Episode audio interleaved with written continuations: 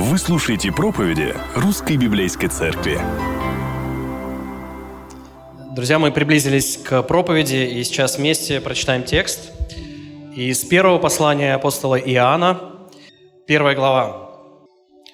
О том, что было от начала, что мы слышали, что видели своими очами, что рассматривали и что осязали руки наши, о слове жизни – Ибо жизнь явилась, и мы видели и свидетельствуем, и возвещаем вам эту вечную жизнь, которая была у Отца и явилась нам.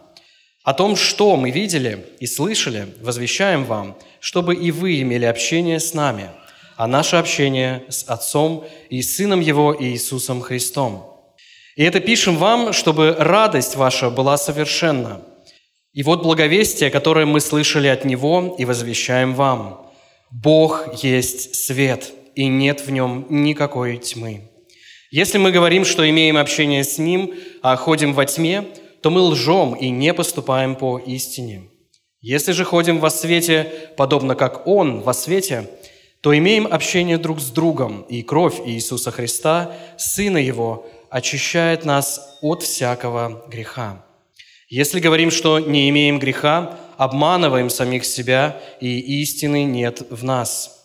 Если исповедуем грехи наши, то Он, будучи верен и праведен, простит нам грехи наши и очистит нас от всякой неправды.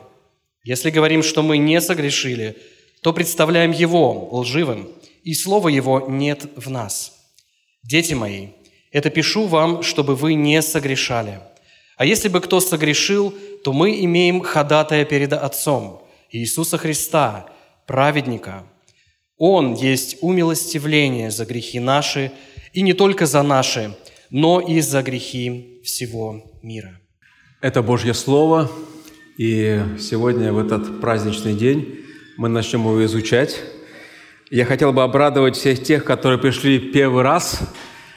Приходите в следующее воскресенье, потому что сегодня мы не закончим этот отрывок – и тему, которую мы сегодня будем вместе рассматривать, важно слышать абсолютно каждому человеку на земле. Давайте мы помолимся. Отец наш Небесный, Владыка неба и земли, наш Создатель, Творец видимого и невидимого миров, в этот час мы читали Твое Слово, единственное правдивое – безошибочное слово на этой планете. И мы нуждаемся не только в том, чтобы услышать его своими ушами, но уразуметь нашим разумом, принять его нашим сердцем и воплотить его нашей волей при содействии Твоей благодати. Молимся, благослови нас, Ты, сердцеведец, знаешь, кто сегодня о чем помышляет – ты знаешь наши страхи и надежды, мечты и поражения. И мы молимся о том, чтобы Ты поговорил сегодня буквально с каждой душой, находящейся в этом зале, и со теми теми, кто смотрит эту трансляцию, так, чтобы Слово Твое, которое живое и действенное, преобразило наши бессмертные души. Во славу Твоего Сына Иисуса Христа просим. Аминь. Пожалуйста, занимайте свои места. И мы начнем разговор, начнем разговор на эту важную и актуальную тему.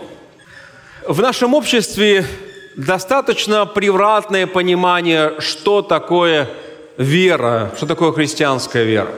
Ну, в лучшем случае это сходить э, в храм на какой-то праздник, это соблюдать э, пост – точнее сказать, специальную диету, даже больше не из-за веры, а ради того, чтобы похудеть, сбросить вес.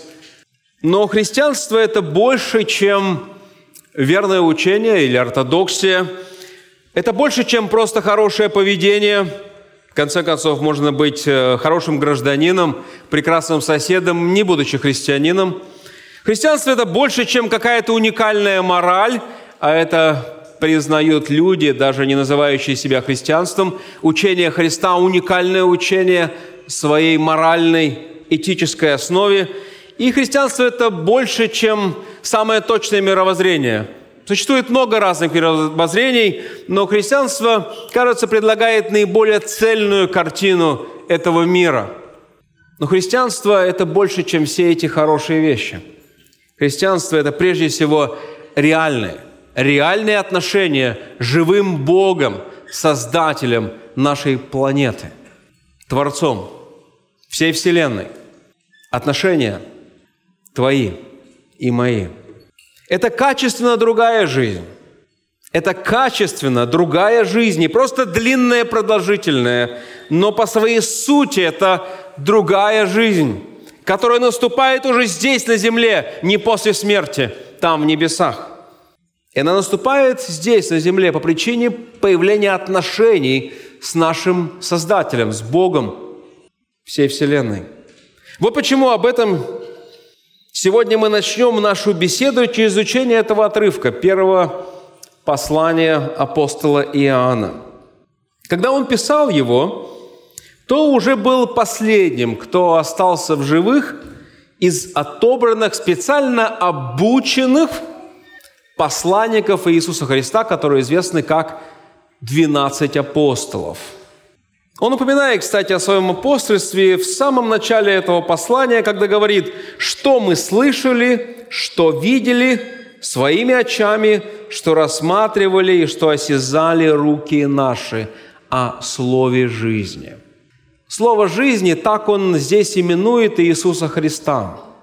Так он называет его здесь в своем послании – слово жизни. Друзья мои, слово можно убить, слово можно врачевать. Но есть только одно слово, которое дает такую уникальную, удивительную, качественную, другую, вечную жизнь, и это Иисус. Слово можно вдохновить, можно ободрить, можно разрушить, можно уничижить, можно ободрить. Но жизнь, настоящую жизнь, дает только Иисус. И Он назван здесь Слово жизни. Иисус – это Слово, Божественное Слово. Он был с Небесным Отцом, и Он стал человеком, Он облегся в человеческую плоть. Он хорошо понимает нашу жизнь. Он ее реально испытал. Иоанн говорит об этом. Мы видели это. Мы слышали Его, мы прикасались к Нему, мы были свидетелями когда он ходил по земле, мы были рядом с ним. А в втором стихе, смотрите, он пишет, что ему, Иоанну, было поручено провозглашать весть о вечной жизни. Почему? Какова цель? В чем состояло призвание Иоанна? Ради какой миссии Иисус готовил своих апостолов? Иоанн отвечает здесь, чуть ниже, в 3 и 4 стихах. «Мы возвещаем вам, что видели и слышали». Зачем? И он пишет дальше, чтобы и вы имели общение с нами, а наше общение с Отцом и Сыном Его Иисусом Христом.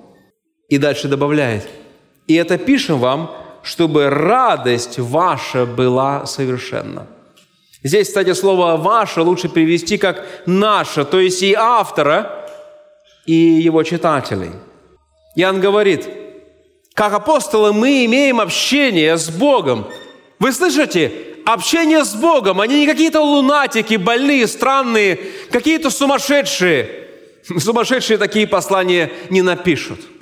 Но он говорит, у нас есть общение с Богом, и мы хотим, чтобы и вы имели такое же общение. Вот только тогда, когда вы получите такое же общение, наша радость будет полной. Вот о чем идет речь. Бог – это не какая-то непознаваемая, недоступная, трансцендентная сила. Бог – это тот, с кем можно иметь общение.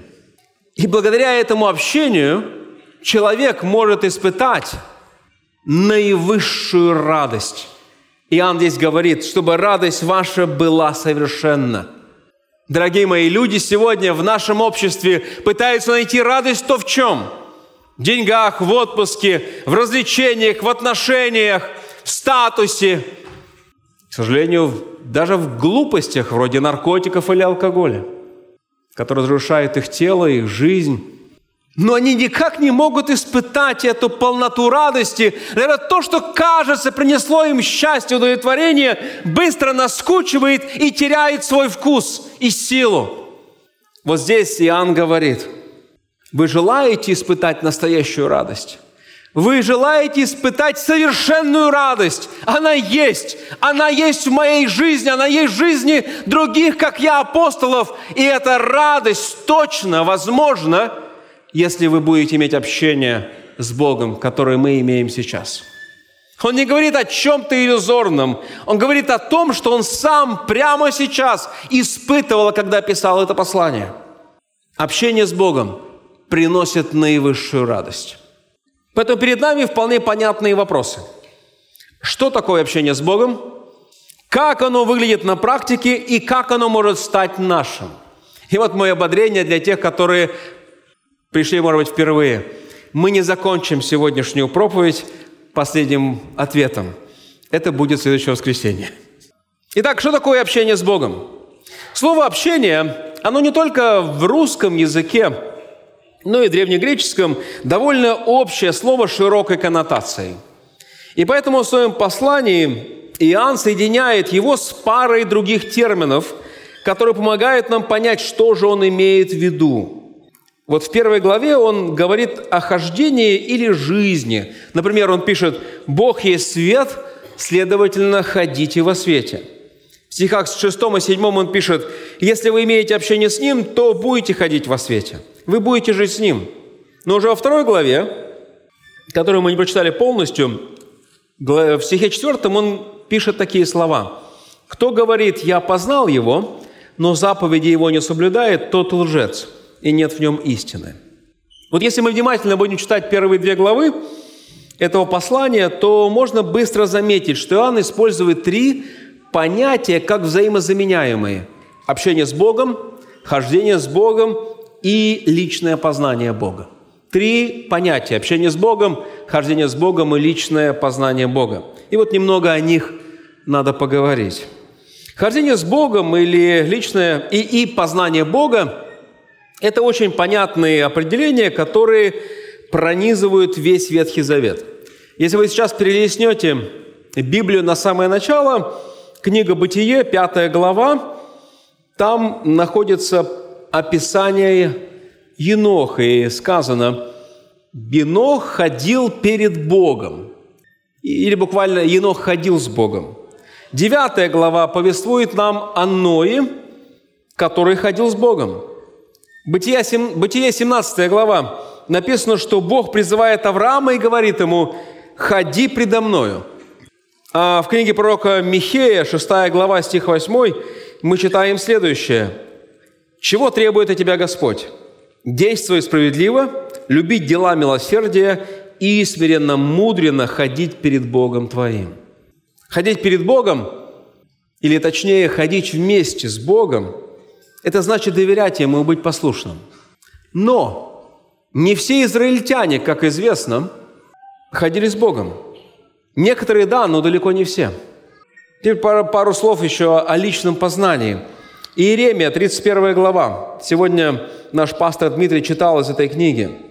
Очень известное пророчество, в котором Бог говорит, «Наступит время, когда весь мой народ будет знать Меня. Я вложу мой закон во внутренность их, и на сердцах их напишу его, и буду им Богом, и они будут моим народом, они не будут друг другу говорить «познай Господа», потому что все они будут знать Меня от величайшего до наименьшего.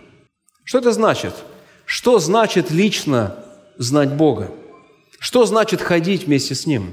Наш отрывок и эти тексты, которые были прочитаны, они показывают нам важность присутствия и взаимосвязи двух реальностей или двух реалий. Во-первых, это означает сердечный опыт в противоположность внешнему обрядоведению. Например, все израильтяне, древние евреи, были в завете с Богом. Не правда ли? Израильтяне мужского пола даже имели видимый знак на своем теле – обрезание. Все израильтяне собирались вместе на общие собрания, совершали жертвоприношения, они посещали скинию или храм – Кажется, что они все были религиозными людьми. Вот сегодня, если выйти на улицу нашего города и подойти к случайному прохожему, конечно, гарантии нету сто процентов, но скорее всего, если вы спросите у человека на улице, верующий он или нет, то что он скажет? Скорее всего, скажет «да». Если вы спросите, крещен ты или нет, то большая вероятность, он скажет «да, конечно». Если вы скажете ему еще один вопрос, спросите у него еще один вопрос, был ли он в храме на Пасху, высокая вероятность, что он там точно был.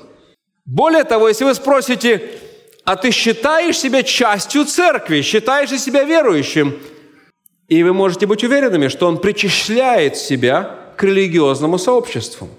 Нет, конечно, он может быть, как Александр Лукашенко, православный атеист. Но все же он как бы «я наш свой». Среди израильтян древности было таких много.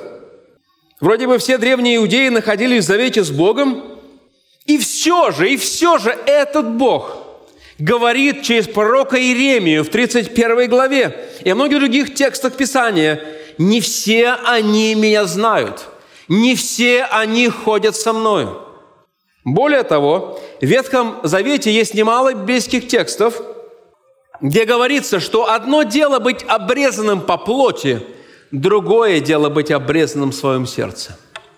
Познание Бога – Личное познание Его, оно обязательно связано с сердечным опытом, реальным опытом сердца.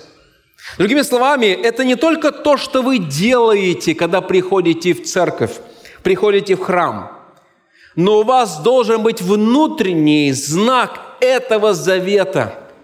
Внутренний знак, не только внешний. Ну, крещение – это точно внешний знак нашего завета с Богом.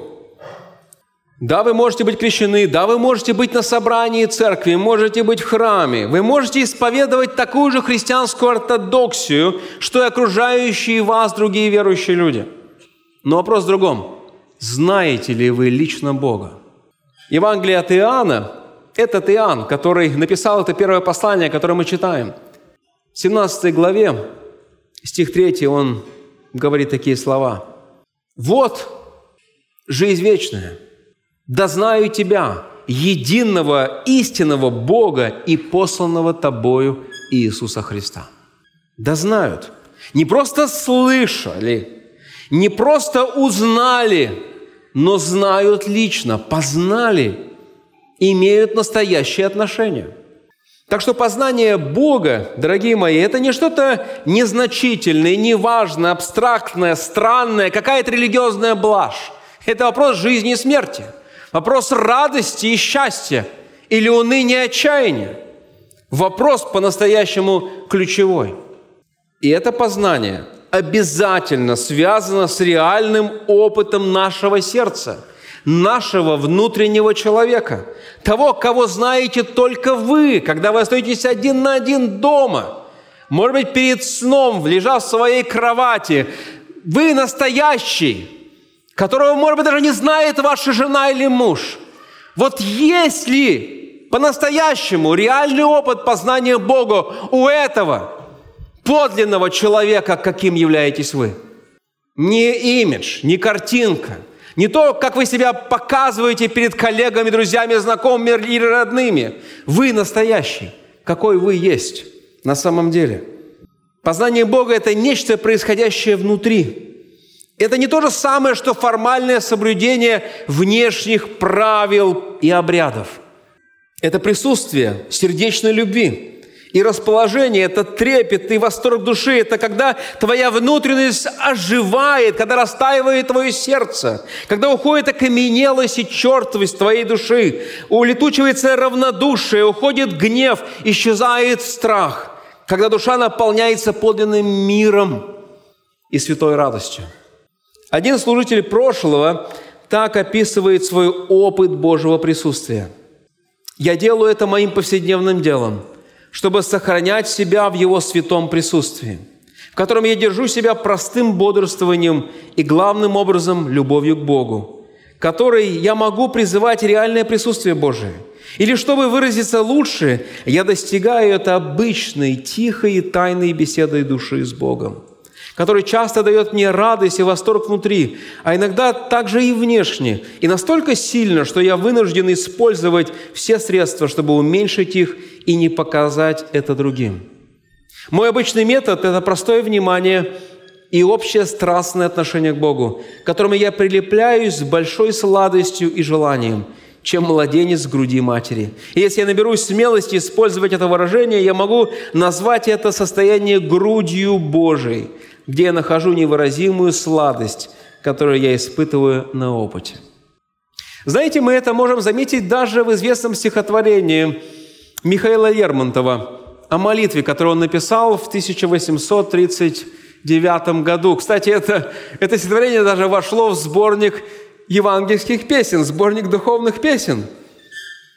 Помните, в минуту жизни трудную, когда теснится, сердце, теснится ли сердце грусть, одну молитву чудную твержу я наизусть. Есть сила благодатная в созвучии слов живых и дышит непонятная святая прелесть них. С души, как бремя, скатится, сомнение далеко. И верится, и плачется, и так легко, легко. Чуть раньше, в другом стихотворении, он также пишет о молитве такие слова. «Тогда смиряется души моей тревога, тогда расходятся морщины на челе, и счастье я могу постигнуть на земле, и в небесах я вижу Бога». Знаете, я не берусь судить о вере Лермонтова. Об этом написано много книг разных. Но что-то точно происходило с ним во время молитвы, правда? Это и есть общение с Богом. Это хождение с Богом, это личное познание Бога, это точно сердечный опыт. Это больше, чем просто правильное, формальное соблюдение каких-то обрядов или просто присутствие на собрании. Что-то происходит внутри, когда я общаюсь с Богом. Что-то уникальное, удивительное происходит в моем сердце, когда я нахожусь в познании Его. Но, дорогие мои, этот опыт, он основан на объективной истине. Апостол желает, чтобы его читатели имели общение с Богом, то есть испытывали реальный опыт, который приносит им радость, наслаждение, удовлетворение, но чтобы это опиралось на объективную истину. Ведь на что опирается это общение? Что апостол Иоанн предлагает в качестве основания для такого опыта – и мы читаем, он предлагает апостольскую истину. Посмотрите, что он пишет в первых двух стихах. «Мы видели, кто он». Мы осязали. Другими словами, он говорит, у нас есть свидетельство очевидцев. У нас есть объективная истина. Он даже написал целое Евангелие, Евангелие от Иоанна. В сущности, он говорит, если вы хотите обрести этот сердечный опыт – это субъективное внутреннее переживание, которое приносит настоящую радость, то знайте, этот опыт основан на объективной истине. Поэтому хождение с Богом, этот христианский опыт не является каким-то мистицизмом, каким-то самовнушением, каким-то самопрограммированием, какой-то эмоцией пустой, которая улетучивается. В сущности, это субъективное воплощение объективной истины – Давайте я немного поясню. Представьте, к вам подходит ваш друг или знакомый, мужчина-христианин, и просит побеседовать. И вот вы слышите примерно следующее. Я за годы своего пасторского служения, к сожалению, слышал подобное не один раз. Я женат, но последнее время Господь показывает мне, что мне стоит начать отношения еще с одной женщиной. Очевидно, что Бог меня туда ведет. Я действительно чувствую, что она мне сейчас нужна. И у меня спокойствие на сердце, никаких мучений совести и терзаний души, значит, Бог точно это одобряет. Ну хорошо, допустим, что Бог показывает вам это. Вы можете поставить другую вариацию, куда человека влечет что-то сделать. Не обязательно вот мужчина хочет совершить прелюбодеяние. Но проблема вот в чем, что в Библии, в Божьем Слове, этот самый Бог ясно сказал, что Он против прелюбодеяния. против супружеской неверности. Это грех, это зло. Иоанн говорит, что если у вас есть общение с Богом, то это должен быть Бог, открытый нам в апостольском свидетельстве таким, каким его показывают нам апостолы и пророки в Библии. В противном случае вы придумаете сами себе Бога, и у вас нет личных отношений с живым Богом, потому что у вас не может быть реальных отношений с Богом или с личностью, которые вы сами себе выдумали. Известный богослов прошлого века Дитрих Банхофер в свое время сказал важные слова. «Спасибо за книгу, которую мне подарил один брат», написанную Эриком Метаксисом. «Если что я определяю, где найти Бога, даже так вот лучше сказать более точнее, если это я определяю, где найти Бога, пишет Дитрих, то я всегда найду Бога, который в чем-то соответствует мне, который услужлив и связан с моей собственной природой. Я прочитаю еще раз. Если это я определяю, где найти Бога, то я всегда найду Бога, который в чем-то соответствует мне, который услужлив и связан с моей собственной природой. Вы же слышите, что он говорит? Он просто говорит, если я сам выдумал себе Бога, то этот Бог всегда со мной согласится. Вот этот мужчина, который подошел и сказал, что якобы Бог ведет его к прелюбодеянию, он же по сути что говорит? Бог показал мне, что я должен завести с ней роман. Но на самом деле он говорит больше. Он говорит, у меня уже был опыт общения с моим Богом. И опираясь на этот опыт, я уверен, что теперь Он ободряет меня и одобряет меня, чтобы я построил такие отношения. У меня спокойное сердце, у меня сильное желание в душе, значит, все правильно. И раз Бог меня не останавливает, значит, Он поддерживает меня, и я действую верно. Я чувствую, что я на правильном пути. Но Дитрих Банхофер показывает здесь, что если вы придумали себе Бога, который является проекцией ваших собственных желаний, то на самом деле у вас нет живых отношений, настоящих отношений с живым Богом. У вас нет Бога, который может говорить с вами. У вас нет Бога, который может сказать вам какое-то обличительное слово. Я имею в виду, что если вы общаетесь с реальной личностью, то реальная личность с вами точно будет когда-нибудь спорить, правда? Не может такого быть, чтобы реальная личность, с которой вы общаетесь, всегда была с вами во всем согласна. А Бог – это живая, реальная личность. Если у вас с Ним отношения, то Он будет с вами несовершенным, эгоистичным гордецом спорить, обличать, не соглашаться. Понимаете, если у вас есть Бог, знание о котором укоренено в объективном откровении в Библии, тогда у вас точно есть отношение с живым Богом с которым можно реально взаимодействовать. Если же вы говорите, ну, я вижу Бога таким, или мне кажется, Бог такой, или у меня вот такой опыт, то знаете, вы просто придумали себе собственного башка, с которым у вас точно нет личных отношений. Это просто ваша проекция, это личный Бог, ложный Бог, карманный Бог. Это не что иное, как ваша выдумка, какой вы привлекательный и реалистичный, или красивой она вам не казалась. Знаете, как часто я встречаюсь с таким сильным субъективизмом касательно живого Бога. Как часто люди заблуждаются, следуя своими выдумками.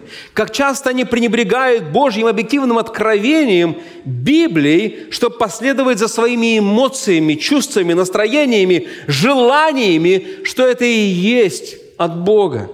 Как часто наша субъективная позиция или субъективное ощущение становится выше абсолютного авторитета Божьего Слова. О, как часто это происходит. Особенно если мы редко читаем и изучаем Божье Слово. На это место в наше сознание приходят другие концепции, парадигмы. Мы там строим свое царство. Поэтому чрезвычайно важно осознать, что христианский опыт общения с Богом имеет два крыла – во-первых, это реальный опыт сердца. Это реальный опыт. Это настоящие чувства, эмоции, ощущения. Вы не христианин, если у вас этого не было. Вы не христианин, если вы не испытывали, как Божья любовь пронизывает ваше сердце, изливается в вашу душу. Вы не христианин, если вы никогда не ощущали Божьего присутствия. И мы еще к этому вернемся в следующее воскресенье, если Бог даст нам жизни. Но с другой стороны, этот опыт основан на принятии истины, принятии того, что Библия говорит о Боге, принятии Бога таким, каким Он себя открыл, а не каким мы себе захотели Его сделать. Настоящий христианин принимает Божие откровение, Библию и строит жизнь на ней. Или я скажу так. Познание Бога – это когда истина Писания начинает гореть в вашей душе или сиять ярким светом в вашем сердце. Вы понимаете, что знаете Бога, когда это истина, это откровение о Нем. Это не просто то, с чем вы соглашаетесь. Это не просто то, что вы знаете. Это не просто то, что вы исповедуете. Но когда истина о Боге начинает гореть внутри вас, если хотите актуализироваться в вашей душе, в вашей жизни, в вашем сердце. Ну, давайте я дам такое небольшое пояснение. Допустим, вы столкнулись с серьезной опасностью, с реальной проблемой, бедой, настоящей трагедией. И вот в этот момент вам на память приходят две библейские истины, которые вы точно хорошо слышали и знаете. Во-первых, Бог абсолютно суверен и контролирует все в этой вселенной до мельчайшей детали, до мельчайшей песчинки в космосе, включая даже количество волос на вашей голове. Это первая истина. Бог суверенный владыка всей вселенной. Вторая истина – Он неизменно любит вас, как ваш небесный Отец. Ему до всего есть дело вашей жизни – он отдал за вас самое дорогое своего Сына, Иисуса Христа на крест Голгофы, чтобы умереть за ваши грехи. И если вы скажете себе, да, я знаю, что Бог меня любит, да, я знаю, что Бог все контролирует в этом мире, но я сейчас в полном отчаянии. Я на грани падения, меня эти истины никак не утешают. То в определенном смысле я должен сказать, что вы не знаете Бога. Вы знаете о Боге. Вы признаете Его существование в своем разуме. Но когда эти, эти истины начинают гореть в вашей душе, когда вы находитесь в смятении, но вдруг Божья истина воспламеняет ваше сердце, засияла ярким светом, и в вашем мраке отчаяния вы вдруг видите, Бог над всем – он мой любящий, добрый пастырь, Он небесный Отец, в руке Его все в этом мире. Зачем я впадаю в отчаяние? Зачем я теряю свое сердце? Я буду доверять Ему. Он меня проведет через это испытание, через эти бурные воды. Он меня не бросит. Я могу сказать смело, вы знаете Бога. Познание Бога, дорогие мои, это реальное проживание объективной истины – ну, как это выглядит на практике? Сегодня мы затронем только один момент. Как мы можем узнать, что мы точно знаем Бога? В нашем тексте пять маркеров, но сегодня только один. Во-первых, это наслаждаться Божьим присутствием. Смотрите, апостол Иоанн испытывает радость. Ему нравится быть в Божьем присутствии. Он хочет, чтобы другие тоже разделили с ним этот восторг, это удовлетворение, это наслаждение – мы чуть раньше об этом уже говорили, когда описывали опыт Божьего присутствия одного из служителей прошлого. Идея хождения с Богом или общения с Ним подразумевает общение лицом к лицу. Это значит не просто произносить молитвы, не просто приходить в церковь, но ощущать присутствие Бога в своей жизни. Происходит ли это с вами? Вы спросите, как я узнаю? Вот как. Первое. Вы наслаждаетесь Его присутствием – я думаю, что есть огромное количество людей, которые ошибочно считают, что присутствие Бога – это испытывать какое-то эмоциональное вдохновение, приподнятое настроение или какое-то умиротворение души. У меня было немало бесед с разными людьми, которые говорили, вот когда я был в горах, я посмотрел на этот потрясающий вид, и я ощутил Божие присутствие. Или Я слушал музыку, и вдруг мое сердце умилилось, и я понял, здесь со мной Бог. Или я зашел в этот храм, я нигде так себя не чувствовал в спокойствии и мире. Может быть, эти люди точно испытали Божье присутствие в эти моменты. Но вот о чем бы я их спросил. Откройте книгу «Псалтырь». Псалом 62 и Псалом 83. Там мы можем заметить такие эмоциональные, эмоционально сильные фразы. Псалом 62. «Боже, Ты Бог мой, Тебя от ранней зари ищу я. По Тебе томится плоть моя, в земле пустынной, пустынной, сохшей и безводной, чтобы видеть силу Твою и славу Твою, как я видел Тебя в святилище. Тебя жаждет душа моя, по Тебе томится плоть моя». Или 83-й Псалом. «Как вожделенное жилище Твои, Господи, сил, истомилась душа моя, желая во дворце Господней, сердце мое и плоть моя восторгаются к Богу живому». В сущности, в сущности псалмопевец говорит, «Я жажду Божьего Твоего присутствия. Я жажду Его так же сильно, как жаждет воды человек в пустыне». Понимаете, как только вы действительно испытали Божье присутствие в своей жизни, то его отсутствие становится для вас невыносимым.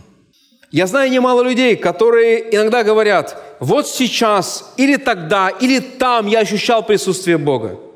Обычно они имеют в виду какое-то душевное настроение, успокоение, вдохновение. Но в остальное время они просто не думают о Боге. Я бы даже сказал, они равнодушны или безразличны по отношению к Нему. Но понимаете, что нам говорит здесь Давид? Если вы испытали Божье присутствие в своей жизни, то вы просто будете сильно, сильно переживать, больше всего в жизни переживать об отсутствии.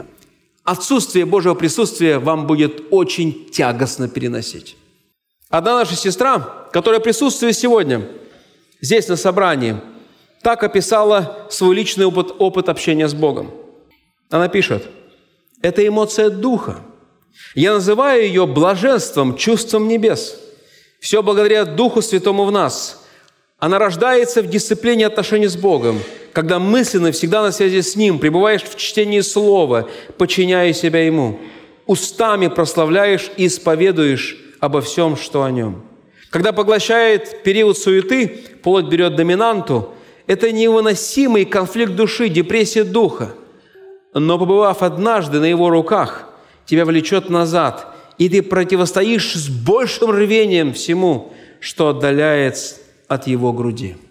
В сущности, дорогие мои, острое ощущение отсутствия Бога – вот верный признак того, что вам знакомо Его реальное присутствие. Не то, что у вас появилось чувство в горах – не то, что где-то вы испытали в храме. Не то, что вы где-то вдруг воспривели через эту музыку. А когда вы просто находитесь в своей обычной жизни, и вы томитесь в душе, потому что не испытываете Его присутствия. Понимаете, осознание Его отсутствия на самом деле является верным признаком того, что в вашей жизни было Его присутствие – Поэтому по-настоящему познавать Бога означает, что иногда вы просто наслаждаетесь Его присутствием, иногда вы чувствуете, как оно не сходит на вас. Вы ощущаете это, но это не происходит постоянно. Если вы всегда испытываете Божье присутствие или не испытывали никогда, то я уверен, что вы не знаете Бога. Псалмопевец Давид говорит так. Псалом 15, стих 11. «Ты укажешь мне путь жизни» полнота радости пред лицом Твоим, блаженство в деснице Твоей вовек». Божье присутствие – это источник радости, как говорит Иоанн, и как здесь пишет Давид. Если вы хотите, чтобы в вашей жизни было больше радости, проводите больше время с Богом. Тогда Он изменит ваши отношения, Он изменит ваш взгляд на жизнь, и давящий на вас Духу ныне оставит вас. Некоторые из нас сегодня, особенно по многим разным причинам страдают от стресса. Некоторые называют это депрессией. Но мы на самом деле все отчаянно нуждаемся в Божьем присутствии. Не более утоляющие средства, ни анти, антидепрессанты, ни попытки абстрагироваться от реальности с помощью каких-то средств, фильмов, активностей, они не принесут вам долгожданного мира и покоя. Они не могут исправить вас. Они не могут исцелить вашу душу, уврачевать ваше сердце. Даже если на короткое время вы почувствуете себя немного лучше, действие таблеток и всех этих средств прекратится быстро. И вы снова окажетесь в таком же состоянии, как и до их приема. Вместо того, чтобы тянуться за таблетками, тянуться за браузером, тянуться за бутылкой или порошком, потянитесь к Иисусу. Таблетки всего лишь устраняют симптомы, симптомы проблемы, но Бог устраняет ее корень. Когда в вашем доме будет Его присутствие, когда вы будете ощущать это в своем сердце, ваши сражения и переживания сменятся покоем и миром – Чарльз Спержин, известный проповедник прошлого, как-то сказал, «Тихий час с Богом стоит целой жизни с человеком». Нам нравится проводить время с друзьями, в общении. Молодежь тянется к общению. Но вот Иоанн говорит, а Спержин подтверждает, общение с Богом, со Словом жизни изменяет, исцеляет, исправляет и насыщает нас, как ничто другое. Подумайте только – Общение с Богом дает больше наслаждения, чем что-либо или кто-либо способен нам дать за всю нашу жизнь. Псалом 83, стих 11. «Ибо один день во дворах твоих лучше тысячи, желая лучше быть у порога в Доме Божьем, нежели жить в шатрах нечестия». А Псалом 72, Псалом Асафа, стих 25. «Кто мне на небе и с тобою ничего не хочу на земле. Мы сегодня рукоположили двух служителей. Не для того, чтобы они совершали какие-то культовые требы, какие-то религиозные обряды. Мы их рукоположили, потому что мы сказали, эти братья испытывают наслаждение в Боге, и мы хотим, чтобы они помогали другим наслаждаться им. Эти братья нашли подлинную радость. Эти мужчины, мужья нашли подлинную радость удовлетворение и смысл в Боге, они способны поделиться и помочь в этом другим. Подлинное христианство – это когда мы знаем Бога. Не просто знаем о Нем, не просто соблюдаем какие-то обряды или совершаем ритуалы. Мы испытываем Его присутствие в нашей жизни. И это пишем вам, говорит Иоанн, чтобы радость ваша была совершенна. Слушая это наставление, подумайте каждый, испытали ли вы точно Божье присутствие в вашей жизни? Когда это было последний раз? Через воскресенье мы продолжим говорить больше, так, чтобы помочь каждому из нас подлинно испытать такое общение с Богом. Давайте помолимся. Отец наш Небесный, благодарность Тебе за то, что Ты, Святая Троица, Бог, который превыше нашего разумения – один Бог и три ипостаси – Отец, Сын и Дух Святой. Имейте совершенное общение внутри себя, полное радости, наслаждения и удовлетворения. И вы дали это общение. Ты, Бог, дал это общение нам через Сына Иисуса Христа. Ты дал эту весть своим апостолам, чтобы они рассказали нам эту истину – и ты открываешь свои руки, Боже, для того, чтобы мы, человеки, могли войти в общение с Тобою. Это невероятно. Это удивительно. Это незаслуженно. Мы заслужили каждый остаться на путях поиска счастья и смысла жизни. Мы заслужили того, чтобы Ты предал нас же, нашим путям, нашей гордыне, нашему самомнению. Но Ты не оставил нас там – ты послал своего Сына Божия для того, чтобы нас избавить от нас же самих, нас, гордецов, бунтарей, самоуверенных в своей правоте, Ты протянул руку, чтобы исцелить и спасти.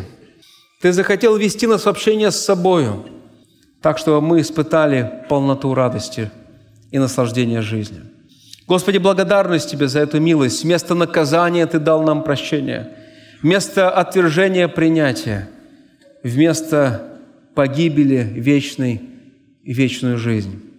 Не потому, что мы заслужили, а потому, что все наше зло, весь наш грех Иисус взял на себя. И Ты излил, Боже, свой справедливый гнев за наши грехи на Него. И поэтому сегодня Ты предлагаешь нам милостиво прощение наших грехов. Ты протягиваешь руку, чтобы вести нас в общение с собою, чтобы мы стали частью Твоей семьи. Господи, благослови принять это предложение. Благослови раскаяться и прийти к Тебе с верою и доверием. Господи, благослови всех тех, которые осуетились и утратили эту близость с Тобою. Обнови, Господь, сердца так, чтобы наша жизнь была полна общения с Тобою, восторга и радости, так, чтобы мы могли возвещать о Тебе, любить наших ближних, служить в нашем городе, так, чтобы мы могли быть благословением для нашего окружения. Господи, мы вступаем в новую неделю, и мы нуждаемся в Твоей благодати и помощи. Благослови нас познавать Тебя и прославить Тебя, нашего Бога вечного и чудного Спасителя, Отца и Сына и Духа Святого. Аминь.